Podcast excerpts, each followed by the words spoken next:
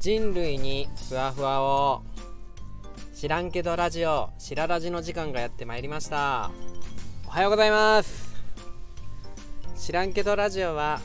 あなたと私がちょっとでもふわふわするために高瀬が喋りまくる脱力系ラジオです。よろしくお願いします。ここで新着フォロワーさんの紹介をいつもさせてもらってますので、もしよろしければフォローしてくだされば、お名前、ラジオなど呼ばせてもらいます。よろしくお願いします。知らんけど本編。今日は自分のペースを作れない作れないっていうね時に自分にイライラしちゃう時の対処法みたいなお話です。よろしくお願いします。っていうのもねもう今日朝起きたらいつもより1時間45分というか寝坊してて、なんか自分の目覚ましではなくて娘の目覚ましで起きてしまうという、そんなね、残念な失態を犯してしまいましたいつも朝パッて、B ライフのマリコさんにおはようございます、おはようございますとかってね挨拶してから、股関節のストレッチとかして、で挨拶した後は走りに行くんですよ。30分ぐらいなんですけども、山ギャーって15分間登ってヒョーって15分間降りてくるっていうだけのコースなんですけど、もうねそれでね体の調子整えてシャワー浴びて朝ごはんの準備手伝ってみたいなね風にルーティーン決まってて、いい感じで1日始めるんですけど、1時間45分寝坊するとダメですねもうね、何もできないという、こういう時ってねもう僕イライラしてたんですよ昔。もうめちゃくちゃもう終わりや、もうダメ、今日一日終わり、もうダメだみたいなそんな感じだったんですけども、最近なんか限りある時間の使い方かなぐらい、なんか本読んで それ系の本読んで、なんかあんまり意義あること自分でなんかそうやって設定してやったことも、そんなに背負うことは気負うことないなみたいな風になってからですかね。なんかそういう自分がとっても意味あるって思ってる行為ルーティンできなくてもあんまり気にしなくなったんですよね。って言ってもね、やっぱ基本は自分が上機嫌でいようっていうその覚悟ですかね。斉藤ひとりさんが言う上機嫌の修行っていうんですけども、どんな状況自分がリズムをつかめなくても、だって自分がやろうと思ったことができなくても上機嫌でいようって決めちゃうだけで上機嫌でいようっていうねのを決めちゃって、それで気分よくいるためにはみたいな風に考えるとなんとか乗り越えられるかなっていうでもうね面白いんですよねこれ。自分のパターンが崩れてるから家族ともちょっとずれるんですよ。例えばね朝洗面所自分一人でね誰も起きてないし使ってたんですけど、今日は愛妻のオルさんと勝ち合ったんですよね。じゃあ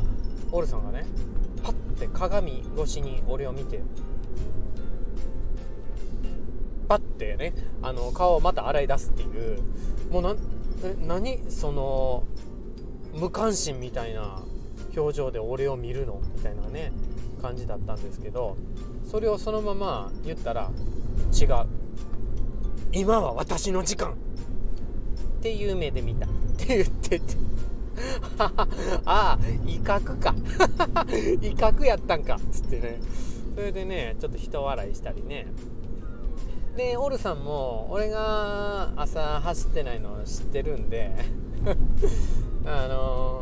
それに自分がパターン崩すとすげえ機嫌悪くなるのなってた時期を知ってるんで、うん、まあなんかね